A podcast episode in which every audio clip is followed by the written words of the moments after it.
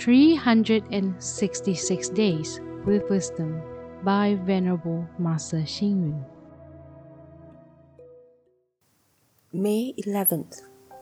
Sparing no effort to serve our parents is a good model for the young generation.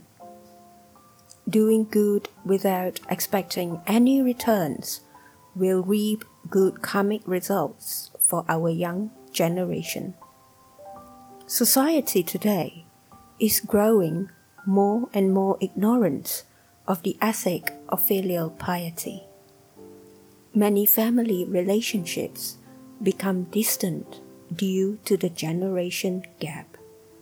We can see many filial parents in the hospitals serving their children and not otherwise.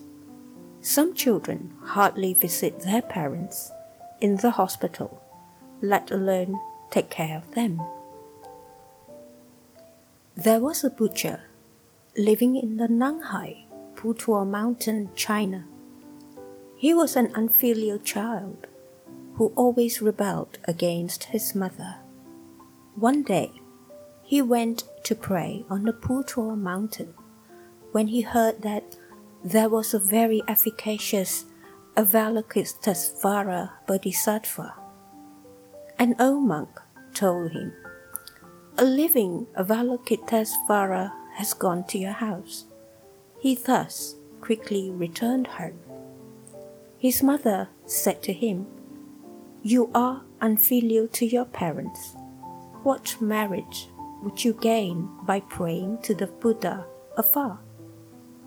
We should perform our duty of filial piety while our parents are alive. During the Jin dynasty in ancient China, Emperor Jin Wu invited Li Mei to be the teacher of the prince.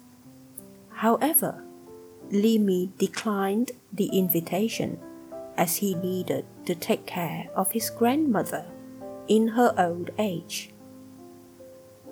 He said to the emperor, I would have much time in the future to serve your highness, but I have very limited time to serve my old grandmother. This showed that we should be filial while there is time. Never wait until the trees long for stillness, but the wind never ceases. Children want to take care of the parents, but they are no longer around. Read reflect, and act, we should perform our duty of filial piety while our parents are alive. Please tune in, same time tomorrow as we meet on air.